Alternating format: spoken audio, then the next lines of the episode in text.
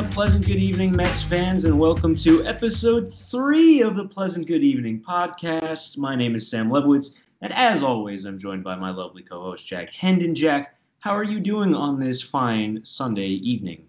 Very fine Sunday evening. Uh, Jacob DeGrom pitched. Why? I'm, Jacob, I'm doing great.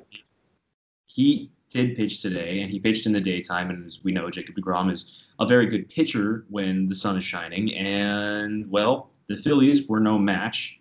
Um, today was a 14 to 1 win, and yesterday a 5 to 1 win. And honestly, generally, an okay week for the Mets as they went. Uh, was it four and three, Jack? I believe it was four and three. Uh, yeah, four and three. They split the Orioles. They uh, lost Friday and they lost Monday, and everything else yeah. is wins. The Mets are four and three, and some good wins this week, including a walk-off in a makeup game against the Yankees on Thursday. Pete Alonso had four home runs this week, including two today, including the walk-off on Thursday.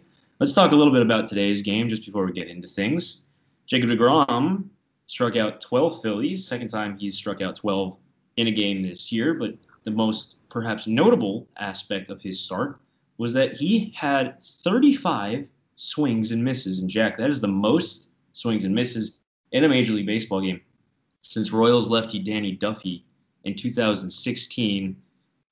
And the difference between this and his last start, that loss against the Marlins on Monday, is really he was just way more consistent, deeper into the start, right?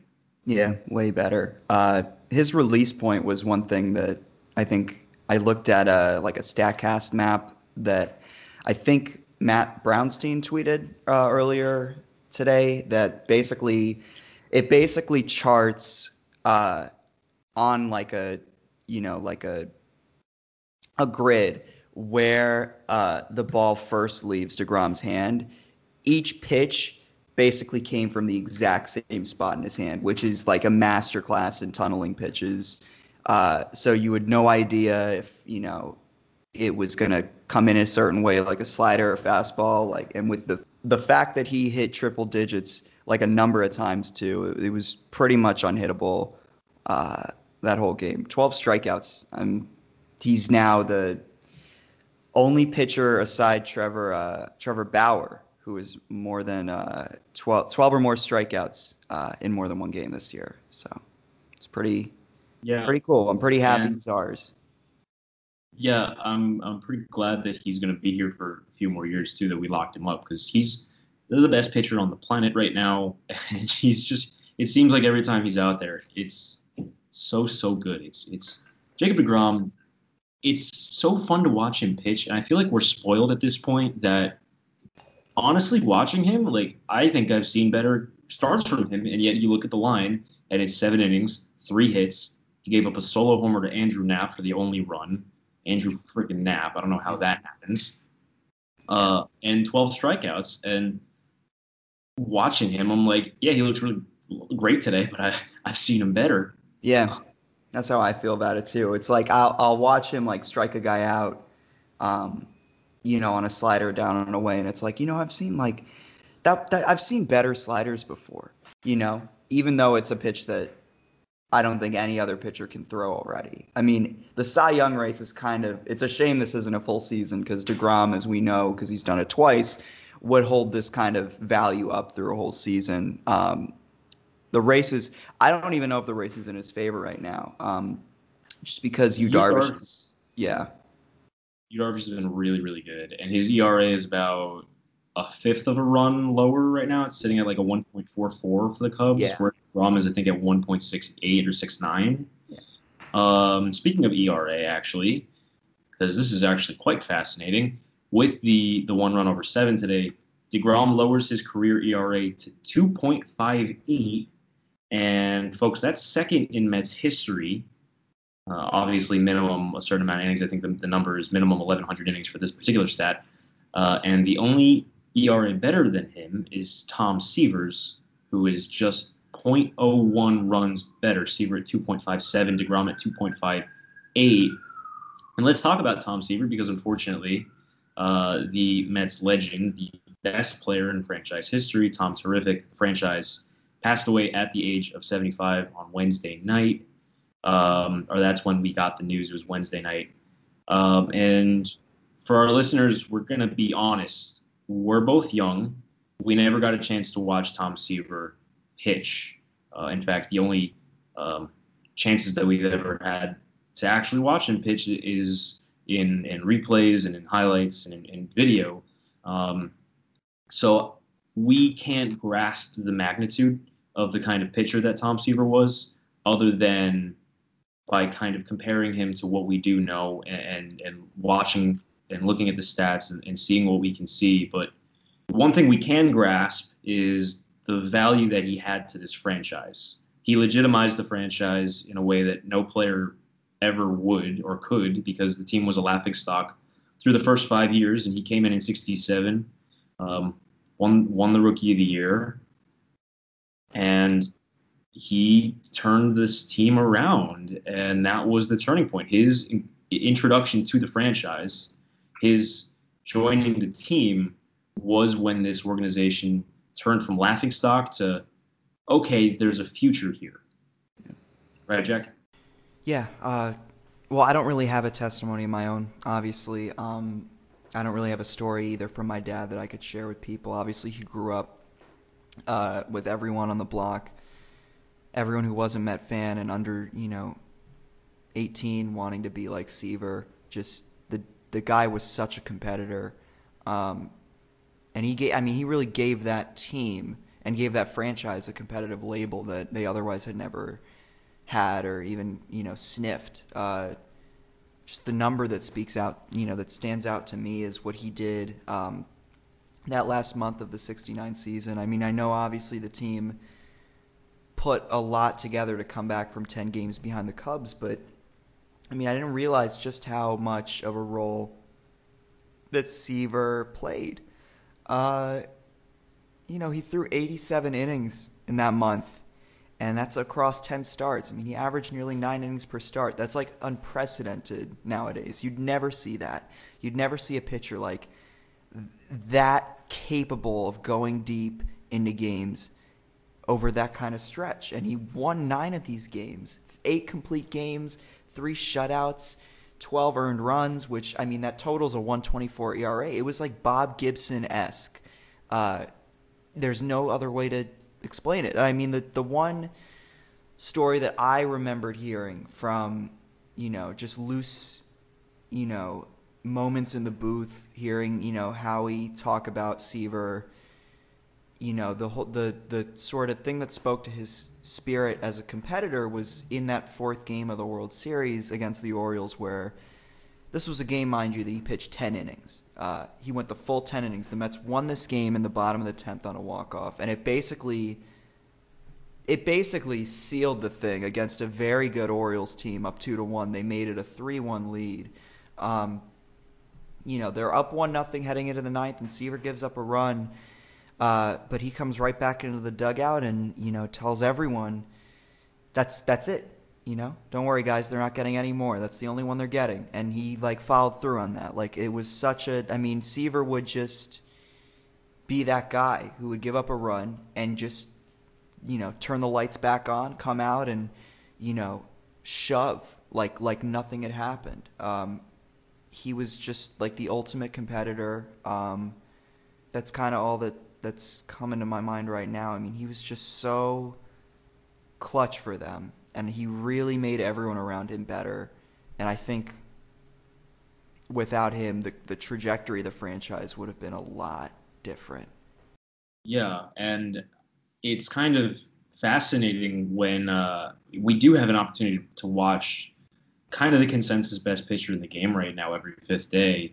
And DeGrom was asked after the game today uh, what he thought of um, Tom Seaver and, any comparisons that could be drawn between the two of them. And Jake kind of hung his head and said he had never met him, but he wished he could pick his brain. And he doesn't see the comparison. He doesn't see himself as anywhere near Tom Seaver's level of importance to this franchise as a pitcher or or level of ability. Because and the, the one stat he cited was that complete game stat is that he's never going to touch that. Mm-hmm. Uh, obviously, it's a different sport now in terms of length, but um, even a pitcher like DeGrom, who had never met Seaver and wasn't born until after Seaver's career ended, I think it's a testament to the type of pitcher and the type of respect that, that he commands for this this organization as a as a man and as a player that someone as amazing as DeGrom, perhaps the best and most consistent starting pitcher this organization has had since Seaver. There's a legitimate argument there. Um, right.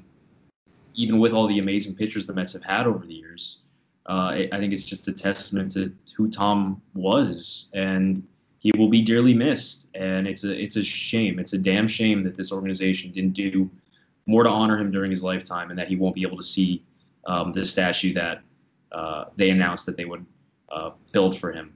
Also, I, I do want, I think while we're on this subject, it's important for us to just mention uh, the passing of another Hall of Famer today, Lou Brock, uh, Cardinals legend and the man who uh, was the stolen base king in Major League Baseball until Rickey Henderson took over. Uh, Brock passed away at the age of 81 today. And it's almost eerie because Seaver was the pitcher that Lou Brock faced the most in his Hall of Fame career, and Brock was the batter that Seaver faced the most during his career. So those two um, passing away five days apart will, I guess, always be at least somewhat connected, and uh, our hearts go out to the Brock family. We'll go right back to facing each other up there, right? Yeah. Same as it ever Absolutely. was. Absolutely. So now that we've uh, talked about the hard stuff, let's talk about the current team and everything that's been going on with this current team. And, well, folks, it looks just a little bit different than it did last time we spoke to you, as last Monday, six days ago, was the trading deadline. And the Mets didn't look like they were going to make any moves, but they wound up making not one, not two, but three individual trades right at the 4 p.m. deadline. Jack, do you want to tell us about them? Yeah. Um, well, these all came after four o'clock. Uh, the news broke after four, so I was just like ecstatic at like 4:05. I was like, "We made it. There's nothing. It's it, that's it." Um, and then you know the Robinson Chirinos uh, deal breaks first. The Mets traded a player to be named later to the Texas Rangers for Chirinos. Um, I think the first bit of news that trickled in was that the Mets had traded Kevin Smith to the Orioles, and we didn't know who it was for. Kevin Smith is on the Mets 60 man player pool. He's a left handed pitcher. He's fairly close to uh, major league level, kind of a fifth starter type. And I think it was Jon Heyman tweeted that the Mets had traded Kevin Smith to Baltimore. And then later on, we were wondering who the return was. It said that the someone said that the Mets got a catcher, and so everyone was saying, "Oh, they got one of the Orioles catchers, Pedro Severino or Chance Sisco." And then it yeah. turns out no, completely different trade with a different team.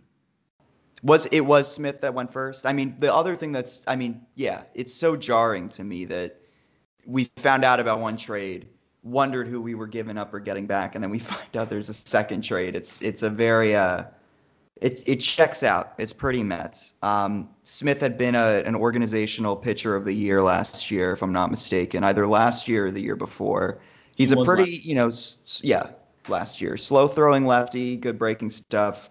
Ceiling is probably four or five starter, which, it, you know, in these times with this rotation, it's a gamble that you make. I'm not really losing sleep over it. I think Brodie has made worse deals. Um, but you know the return also was pretty good. Basically, what we found out was that they got a reliever from Baltimore. They got their closer, uh, or I guess their incum- their their incumbent closer because they had traded Mychal Givens earlier in the week. So Miguel Castro, who we acquired, had been their closer. Castro comes to the Mets. He's basically going to serve as a seventh, eighth inning guy. They're still kind of rolling by committee. I guess Diaz is their closer, but also if Diaz struggles, Castro is definitely someone who they could ask to to pitch the ninth inning. Uh, and then just when you think the dust is settled, uh, they they they make the trade that just kind of it makes you scratch your head. It makes you kind of happy, but it also just like befuddles and frustrates because it's just the Mets bringing back another dude who wasn't particularly good, even if he played for a team that was very exciting last year, and that's Todd Frazier of Toms River, New Jersey, the third baseman. Uh, his OPS with the Rangers had been slipping. He has a player option for next year. I think he's like 33 now. Uh, I don't really know what role he serves with like what like three guys who are capable playing third base right now. It it, it uh, I mean I don't know. Yeah, I mean, why don't we we can break down each one individually? We can start with Frazier, and then we can move to Chirinos and then Castro if you want. It doesn't really matter the order, but um, Frazier's a, a confusing one for me. I was very confused uh, at the at the nature of that trade. I guess the timing was right. You know, JD Davis had been on the shelf for a couple days. He got pegged on the hip by Aroldis Chapman uh, by a fastball, which is probably the last pitcher you want to get pegged by a fastball. Um, so he had been, you know, nursing that for a couple days, and, and the Mets were kind of doing third baseman by committee at that point. Guillorme was playing third, Gimenez was playing a little third, um, and they traded for Frazier, and we're like, okay, maybe JD Davis is actually hurt.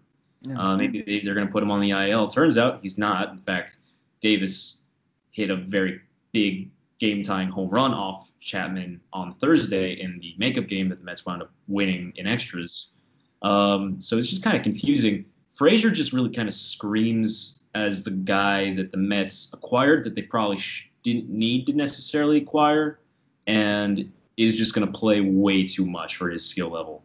Yeah, at this it, point, yeah, it was it was really like a let's just light a fire under their ass trade. I mean, we should we should make clear Smith is the only player that we know who's been traded. There are three, two to three players to be named later. Two for sure going to Texas, and then Baltimore is either getting a player to be named or cash considerations. It's, I mean, this was not it's not you know Matt Allan, it's not Ronnie Mauricio, but you know they still some good guys that aren't in the player pool right now. I mean, I I would hate to find out in a few months that it's Josh Wolf or Shervyen Newton or Junior Santos or you know someone on the fringes who, uh, you know, is is a much higher trajectory right now that that gets dealt. I mean, Frazier just seemed very excessive. It seemed kind of like a honestly just you know a move to get players excited. Although I mean, I don't know if I have to pick one that I really like, it's probably the Chirinos deal because it's like a it's basically a breather for the Mets because they really didn't have a backup catcher, save for Ali Sanchez, who was kind of out of his element as a hitter. Uh, but Chirinos' you know weighted runs created was negative when we acquired him. He was batting 119 he's here for his defense. Uh, he's been hitting a little bit this weekend, but I mean, it's it's kind of, I mean, that's a thing. That's going to be a problem that the Mets are going to need to confront when Tomas Nido comes off the injured list, or I guess he's not on the injured list anymore. But once he's ready to play again, because they took him off the COVID IL. Yeah, he, Tomas is is back in the player pool. He's off the COVID IL, um, meaning, or he's resumed baseball activity, uh, which I I assume that means he's been cleared of COVID. Um, the team never confirmed that he had COVID, but he confirmed it himself on his Instagram page. Um, Chirinos is a serviceable backup catcher option at this point in his career. There's still power in the bat. He didn't hit at all for Texas this year. Uh, I think he had when the Mets got him, he had five hits and 12 strikeouts on the season so far. Um, but it, it, the defense is is fine. It's not great behind the plate at this point. It's definitely not as good as it was a couple years ago when he was probably in the top half of, of catchers in the league. Now he's uh, closer to middle of the pack, maybe a little under under the average. But I mean, just watching him this week, there's a noticeable difference again, as we've talked about with every catcher that the Mets have rostered this year, not named Wilson Ramos. There's a very noticeable difference in the defense behind the plate when he's playing versus when Ramos is playing. It's not it's not even a question. Ramos has been I, I can't even describe how terrible he is. He's been pretty bad. the plate. It's been. Really I don't think there's the worst watch. I don't think there's the worst catcher in baseball right now, defensively at least. And I mean, we can talk about the offense too. He hit a home run today, but he also struck out four times. It's it's ugly, and it, it creates a a very interesting decision when Nido is ready to come off the COVID IL if he's even going to come off of the or uh, when he's ready to come back to the team, if he's even going to be recalled at all. They could keep him in the alternate site. He's out of options. Right. Um, they could just roll with Ramos and Chirinos from here on out, or if they want to bring Nido back, either you roster three catchers, or why don't you just cut Wilson Ramos? Eat your Yeah. losses. It's not. It's not like you'd owe him uh, all that much money because it's still prorated and it's still only for a month, if that. Um, it's an interesting Yeah. question. It would have to be. I mean, it would have to just be like a protect your investment pride thing. But even then, I think the Mets are finally kind of, you know, because I think they really do want to make the playoffs and they want to take this last, you know, month of baseball seriously. We have kind of seen them make moves that, for me at least, I mean, are a bit of a pleasant surprise. Uh, they gave up on the Robert Gsellman experiment. He's going back to the bullpen with Castro. Uh, so that bullpen is a lot stronger now than it was at the beginning of last week. Um, David Peterson is fully in the rotation. That's not changing. They put him in the bullpen for one game in Baltimore. He did like three solid. Was it? It was three or four solid shutout innings of relief. Yeah, I mean, he looked great. He looked great. Lugo has looked great in the rotation, and they're also, I mean, they're also playing Andres Gimenez more at short now. They're sitting Amed Rosario. So I, I like for me at least with the the the flow of decisions they've been making, I wouldn't actually be that surprised if they moved on from Ramos because ultimately Nido is even last year's Nido, who hit in the 180s, 190s, would probably make for a better starter than this year's Ramos, I think, solely on defense. But the you know the plus side is Nido's still hitting. He's hitting above 300 right now. I mean, it's a smallish sample, but you got to play the hot hand if you if you want to get back over 500 and make this happen. I mean, they've definitely Right, we don't know- the construction of the roster. Yeah, I mean, we don't we don't really know what it's going to be like for Tomas coming back from COVID because we don't know uh, really how that's going to affect anybody. Generally, I mean, anyone can come back. What they can come back strong, they can come back a significantly different player. We really don't know the nature of this disease in terms of how it affects baseball players yet. Um, however, one thing I would assume probably doesn't change is Tomas's defense when he comes back, and he's a very very good defensive catcher. Uh, He's a probably within the top 10 or so defensive catchers in the game, maybe top 15. He's a good framer. He's got a very strong arm. He's a good blocker. He's athletic behind the plate. Um, and I do think the bat was starting to come around this year. It was a small sample size, but I like the guy personally, and I, I would prefer them to go and sign JT Realmuto in the offseason. But I guess with if his defense is as good as I've been saying it is, it wouldn't be the end of the world if he's the starting catcher heading into next year, as long as they make moves elsewhere. Um, before we touch on the construction of the roster, we should just touch on Castro because we really haven't really haven't actually like talked Yeah. about him as a pitcher. He's a, a sinker slider guy, top percentile in, in velocity on the on the sinker. Um, it's a wipeout slider. So he's really he's going to pump 97, 98 with arm side run, and he's just going to throw these wipeout breaking balls. The control is not to the level you want it, and he tends to give up some hard contact, but he's striking more guys out this year, and there's team control there. He's going to be a Met through 2023, I believe.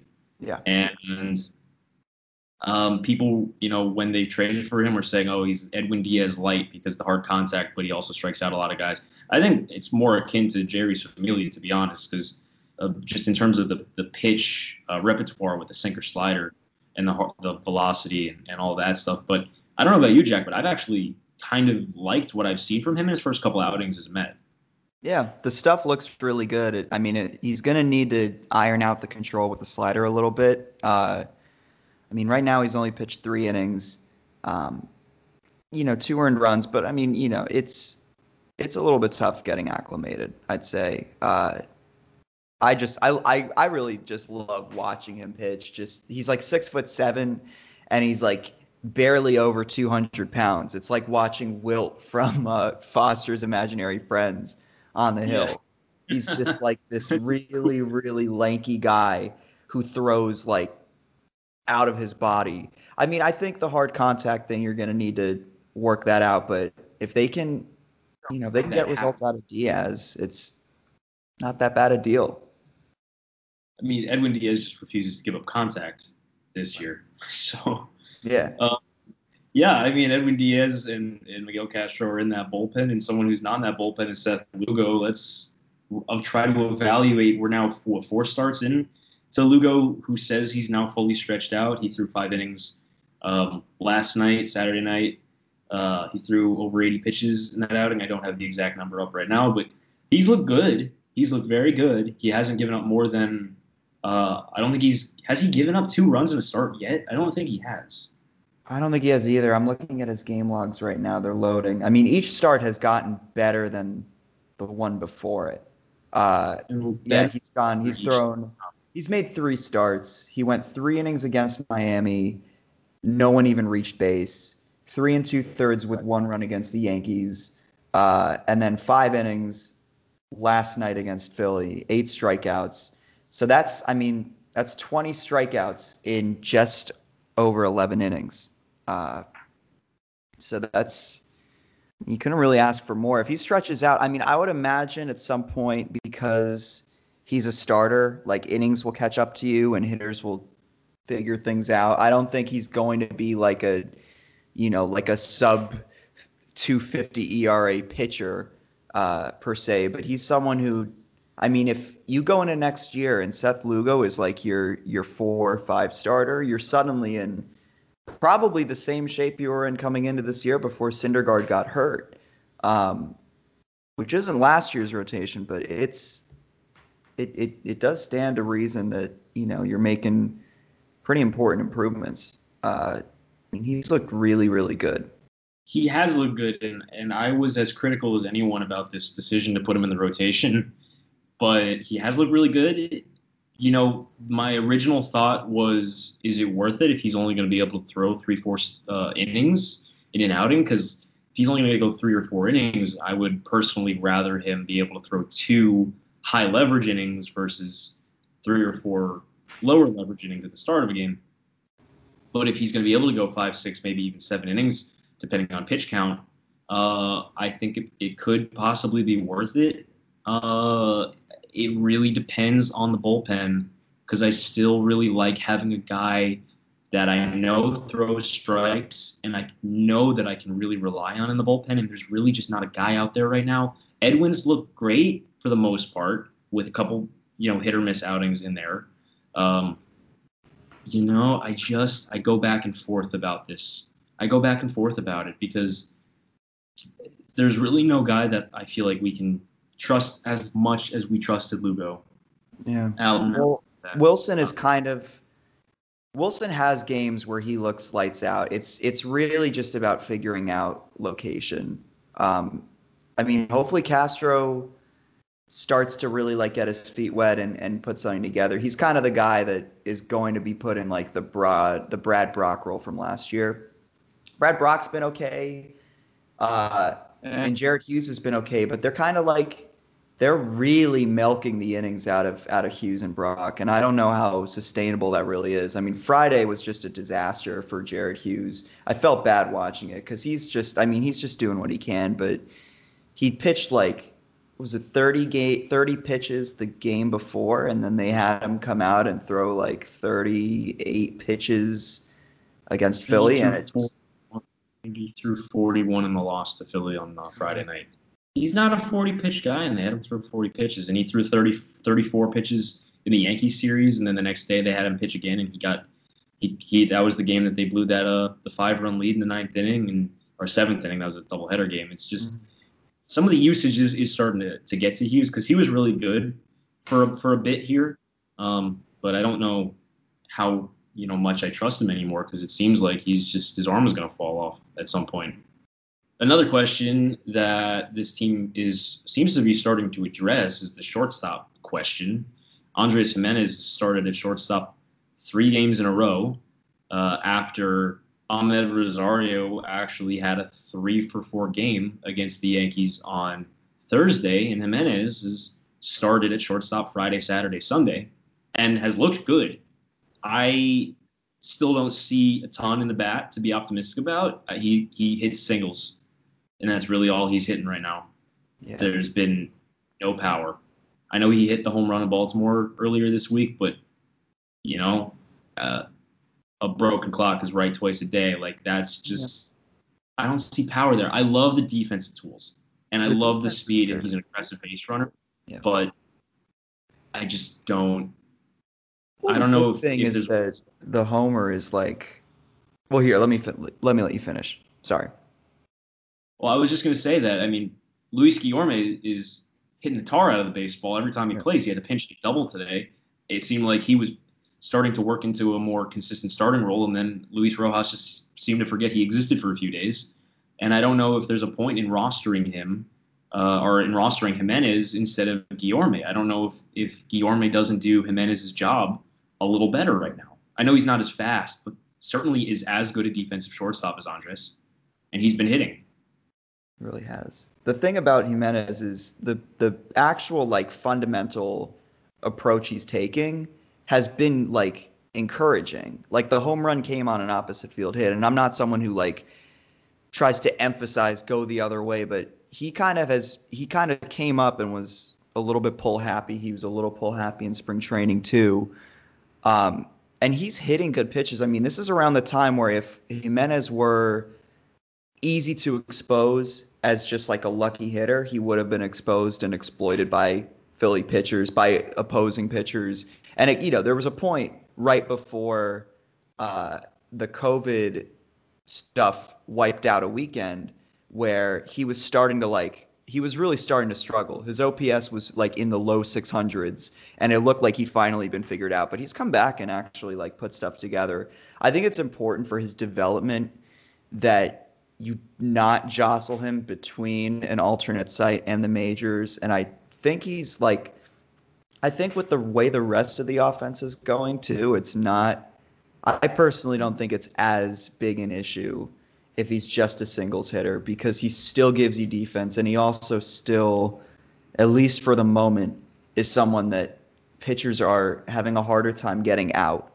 Even if Guillorme is better, I think that it's it's kind of it's almost a good problem to have because you have like another Andres Gimenez waiting in reserve anyway. But it's one that you're not stunting in terms of development? Yeah, I mean, it is a difficult question because I think if there was a triple A team that you could send him to and get reps at, then yeah, you just do it in your roster Guillorme as your backup infielder. But there's not, and so it's it's a matter of is he if you do send him to the alternate site, is he going to get the same level of uh, reps? And I I, just, I don't really think he would be. I mean, having guys at the alternate site like Brett Baty or a Ronnie Mauricio is important to their development because they're just not sitting out. Right. But Gimenez has gotten his feet wet here. So while those kind of reps are important for the guys who haven't played in the upper minors and majors yet, it's it, it, it, it does an interesting thing, I feel like, with Gimenez's development because I don't think the bat is ready, yeah. quite frankly. I just don't. I think there's more to the bat. I think it could use another, maybe another full season in the minors. Yeah. I think the other tools are are here. I think the other tools are absolutely here. But you know, he's hitting 280, 290 right now, but it's just a very empty 280, 290. It's not super exceedingly helpful, and it's I guess it's it's better than what Amed has given us. I mean, Amed's yeah, been taking some. He's been taking some better quality at bats. It's been a very rough start to his season the, the timing of Andres playing three days in a row was weird to me because Amed had a really good game against the Yankees. He was three for four. Yeah. He was starting to walk. I think he's now got three walks. He walked today in a pinch hit roll yeah. or in a late defensive replacement. It was like a four pitch walk too.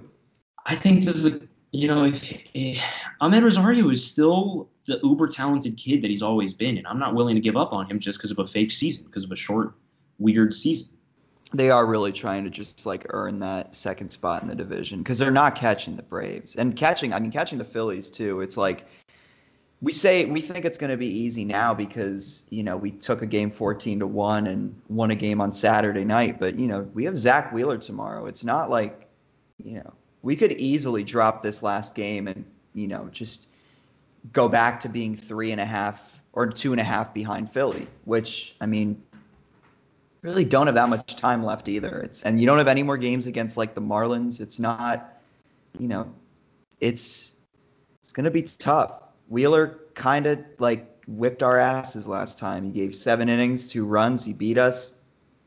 I think we pitched Porcello against him too that night. Uh, yeah.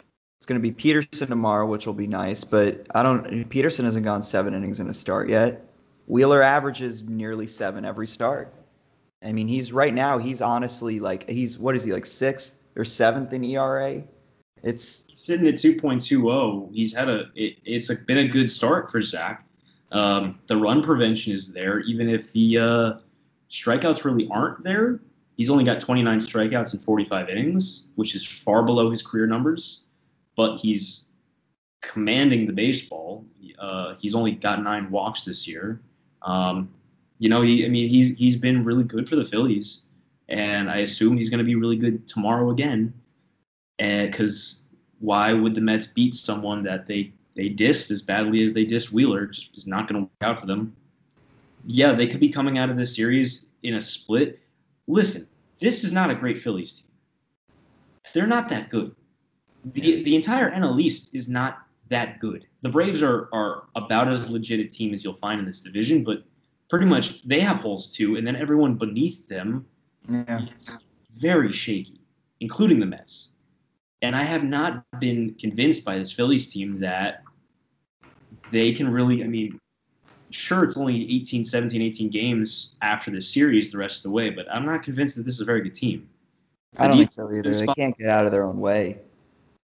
They're, they're a little banged up now. They got Jay Bruce and Roman Quinn on the shelf, so they're kind of having to uh, go into the, the outfield depth. They brought up Kyle Garlick today.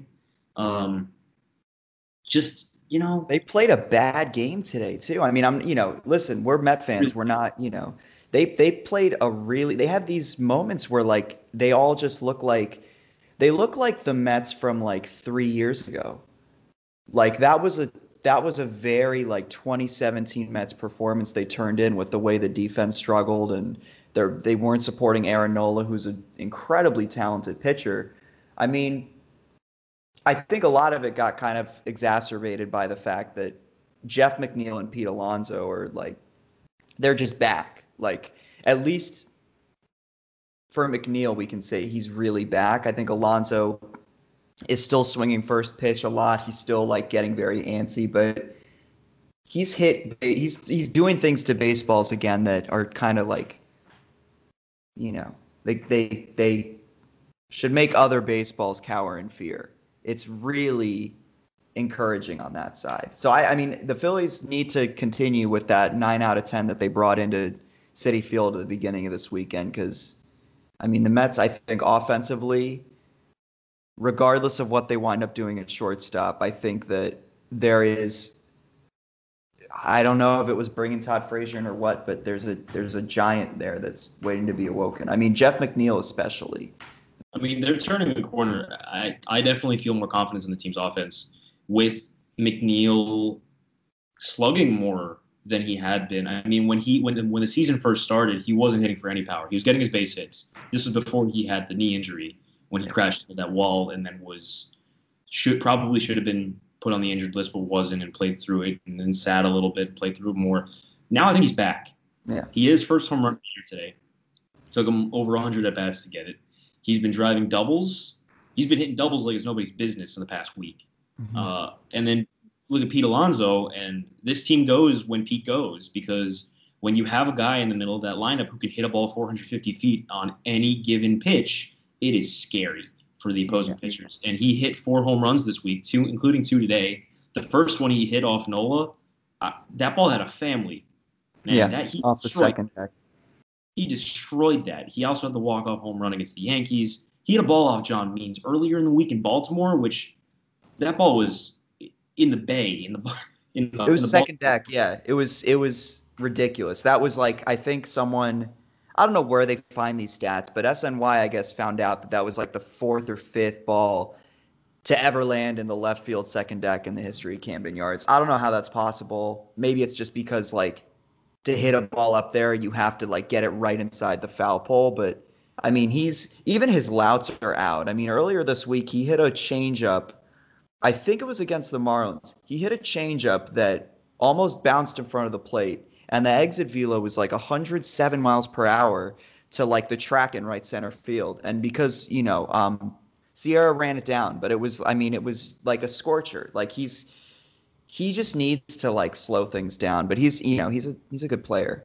Going back to McNeil I, though, really quickly, yeah. Honestly, uh, I think maybe yeah. I think maybe, I think maybe Todd being here has been a benefit to him. I, I think honestly that, apparently. he's yeah he's been using Todd Frazier's bats since Todd got here. I mean, it's not only the home runs. He I agree with you completely. He's hitting the ball harder, even if the quality of the at, the bats themselves has not necessarily had a noticeable uptick. Uh, I mean, it was the two home runs today, but he also scorched a single through the through a, shifted infield at like 100 something miles an hour. It was definitely over 100 miles per hour. Uh, so he's starting to punish baseballs that he should have been punishing. He's starting to hit balls harder again, and I think that's a really good sign for for Pete. And if Pete and McNeil are starting to click again, just like they did last year around this same time, or maybe maybe a month shifted earlier, but it's a scary thing for teams to face. Uh, and uh, they've got upcoming this week. They got more games against teams that do not have very good pitching staffs in the uh, the Orioles and the Blue Jays. So yeah. we'll see how it goes. Let's pivot here, and we're gonna talk about our mailbag question from last week, which we got some nice responses on. Very cool. Thank you guys so much for participating. And the question again was what do you guys think of seven inning baseball games? And let's start out with Twitter user at Denise Mule. And Denise says, I'm not a fan of seven inning games. I like my traditional nine inning games. This is what baseball was and is built on. Jack, do you have any thoughts on what Denise had to say? No lies detected. That's, I mean, the the the baseball game being seven innings is kind of like it just it, it just doesn't. I mean, what do you do with the seventh inning stretch? Does it become the fifth inning stretch? That sounds stupid. Sixth inning stretch? That what? Like you have to keep the seventh. What what's going to happen when we go back to Citi Field and like they're playing Lazy Mary in the fifth inning? Are you gonna like? Is it going to be the same? No, it's it's not. The game needs to be nine innings. What you do after the ninth inning with extras is your own thing. Uh, you know, I'm not. I'm I'm not like like vehemently anti nine inning games and I'll, or anti seven inning games, and I'll I'll like we'll get into that, but ultimately like Denise kind of makes the the shortest but most important point. Like this is just like you wouldn't make and the NBA like you wouldn't make basketball games three quarters or thirds. You know, the sport is the sport. It's not gonna it in 50 years. It's not gonna be like another hour longer. It's just right. And honestly, I feel like the the majority of the people that are kind of calling for more seven inning games or an entire schedule of seven inning games are the people that have to file game stories by 11 p.m. Uh, mm-hmm.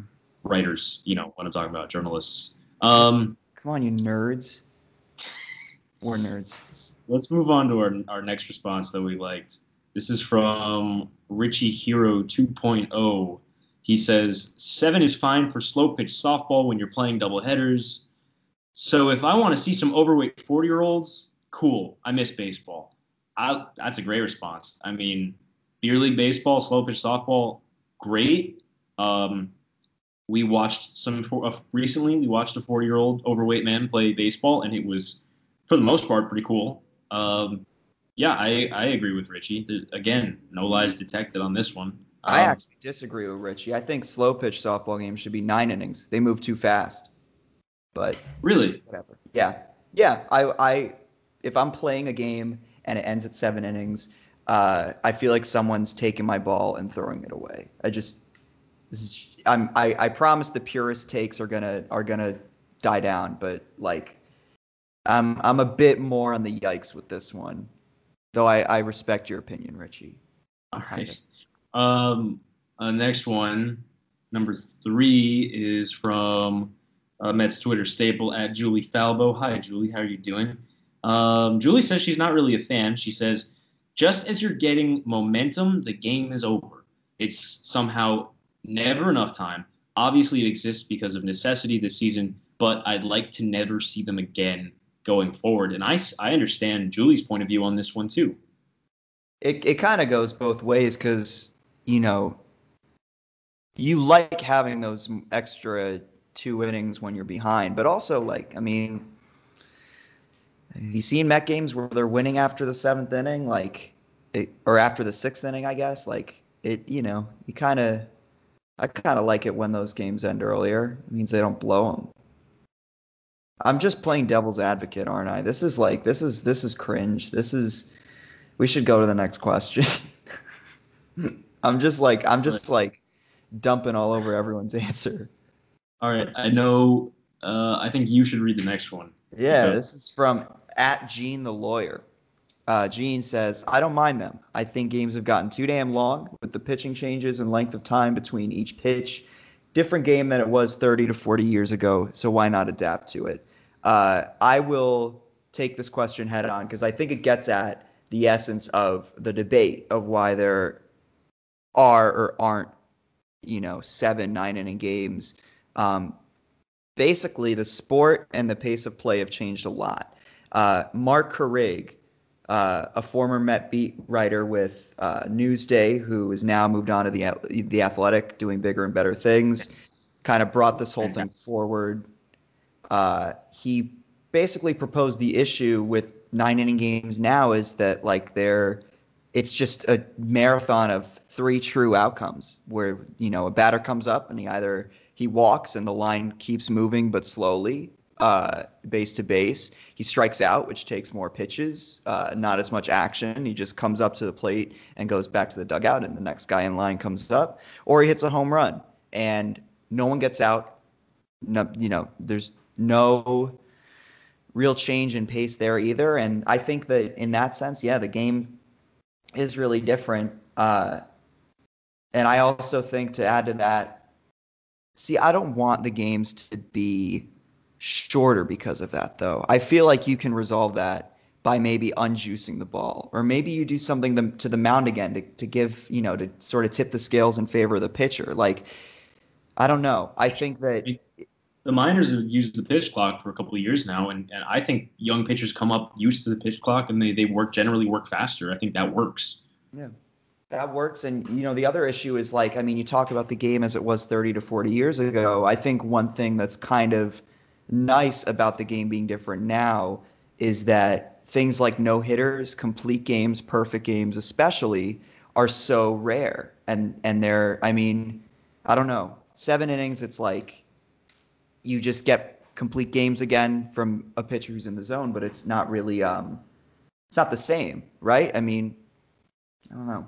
Yeah. Okay. And we're gonna get one last one in, uh, and it's from a friend of ours, and a friend of the podcast, and a friend of Metsmerize, because she's a writer at Metsmerize, our friend Lainey Ortiz, who says, I think they serve their purpose well, but I wouldn't want to see them continue in a full length season.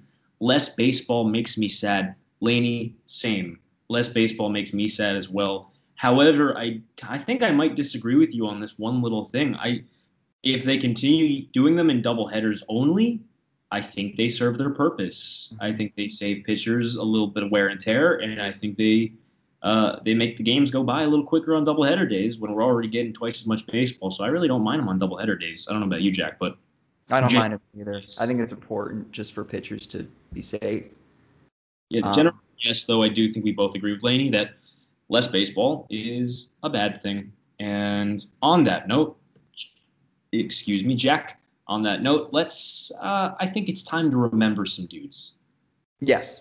Uh, I'll go first this time. Uh, we're talking about Jared Hughes, talking about relievers getting misused. Uh, it brings me back to kind of my first experience with the pitcher who kind of just showed up every night. He wasn't particularly good, uh, but they kept like using him, and I think his his ERA was north of six. He's a 20, 2009 2010 Jerry Manuel favorite, Fernando Nieve. Oh, Nightly Nieve. Nightly Nieve. Did you have? Did you? Yeah, I.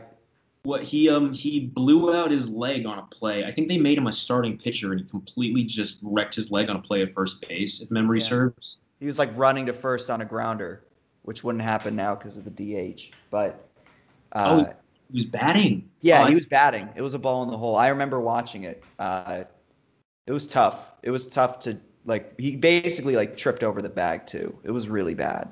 Um, there was that. He also, you know, he what he also did. I think he made his Mets debut, if I'm not mistaken, the day game after the night game in which Luis Castillo dropped the ball against the Yankees, which was amazing because it was like that was such a joke of a of a you know event. And then the next day it was like Andy Pettitte versus like Fernando Nieve. And in his debut, he threw like six shutout innings and the Mets won. So shout out to Fernando Nieve. That's a good remembering some guys call, honestly. Any any Met from that 2009 roster is excellent for this exercise. I'm going to go a little more recent, and I tried to keep it a little bit relevant. Was a player that the Mets actually cut this week will forever be tied to the guy I'm remembering. Uh, the Mets DFA'd Billy Hamilton earlier this week, and you would not believe it, but the first man who ever caught Billy Hamilton stealing was a New York Met, a not very prominent New York Met, a Met who only played in 14 games between 2013 and 2014 with the Mets, a Met by the name of Juan Centeno. He might still be in the league. He is still in the league. He's not currently at the major league level. I think he's at the alternate site with the Red Sox. He was a good defensive catcher, no? He was who's very good defensively. And Billy Hamilton came up super fast, easily the fastest guy in baseball. He had like some ridiculous amount of stolen bases in the minors. He like stole over 100 bases one year. And Centeno caught him stealing, the first guy to ever catch Billy Hamilton stealing at the major league level.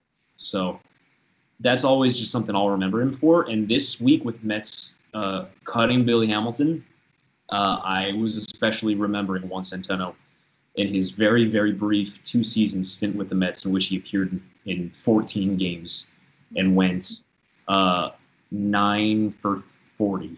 Yeah, not that's not actually that bad. Nine for 40, not terrible. All right, first, it's fine.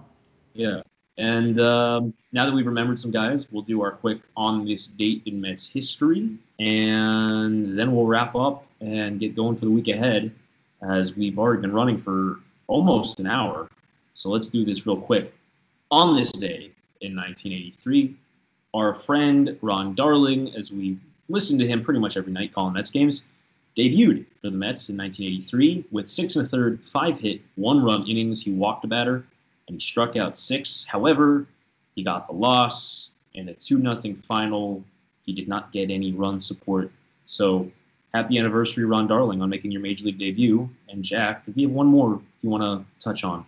Yeah, last year. Uh, this time last year, the Mets and Phillies had a three-game series, uh, and the series started uh, with a Friday walk-off and nine innings. Uh, Nick Vincent, I believe it was Nick. Yeah, it was Nick Vincent walked Pete Alonso with the bases loaded and two out on a 3-2 curveball that sailed high. Pete walked over to first. Uh, the Mets ripped his shirt off, and we all got to see what Pete Alonso's chest and nipples looked like. And it, it was a it was a moment we were all waiting for because yeah. Pete had been the guy that was ripping the jerseys off when the Mets had walk off wins, and he finally got his turn. And boy, for a walk off walk, it did not disappoint. The uh, great thing about that too is like you had Yankee and Philly fans all over Twitter trying to dunk on us like just met Twitter, just trying to like destroy Met Twitter with the picture of Pete shirtless, like this is your athlete, this is your king, is this your king? And I just stare, I'm like, yes, yes, absolutely. He's I don't beautiful. Care. Got a dad bod. I got a dad bod too, and I look up to him. Man. Come on, he's, he's, not a like a, a, a what's that dog? The really muscular dog, a whippet, you know? like a pit bull. I don't even. No, have you ever heard the whippet? Is like a real. I'll show you whippet after this. After we shoot this. I'll take your word for it, Jack. But I mean, it doesn't doesn't matter what he looks like with his shirt off. I think he still looks great, by the way. And he hits baseballs 450 feet, so who cares what he looks like without a shirt? Um, he won. He hit 53 home runs last year. I could not care less what he looks like without a shirt, and he looks great. To be honest, I think so. All right, he's great too. Yeah. So Jack, let's wrap things up.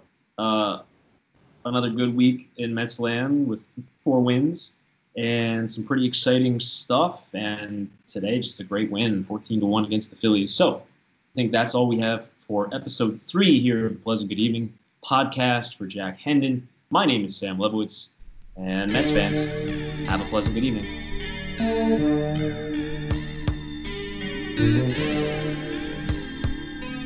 Música